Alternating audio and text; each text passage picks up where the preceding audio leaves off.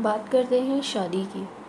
Arrange marriage और love marriage और क्या गारंटी है कि अगर अरेंज मैरिज करेंगे तो सक्सेसफुल होगी या लव मैरिज करेंगे तो सक्सेसफुल होगी? बात करते हैं शादी की। अरेंज मैरिज और लव मैरिज और क्या गारंटी है कि अगर अरेंज मैरिज करेंगे तो सक्सेसफुल होगी या लव मैरिज करेंगे तो सक्सेसफुल होगी? हेलो एवरीवन तो मेरा दूसरा क्वेश्चन है, क्या ज़रूरी है सारी ही शादियाँ सक्सेसफुल होए अरेंज मैरिज हो, चाहे लव मैरिज हो।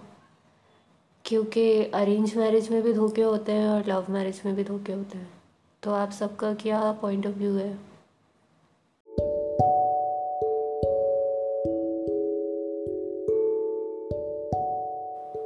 पता है लाइफ में एक बात तो समझ में आ गई है। सब सही है और सब गलत है। बस लोग अपनी कन्वीनियंस के हिसाब से डिसाइड करते हैं कौन सही है और कौन गलत है।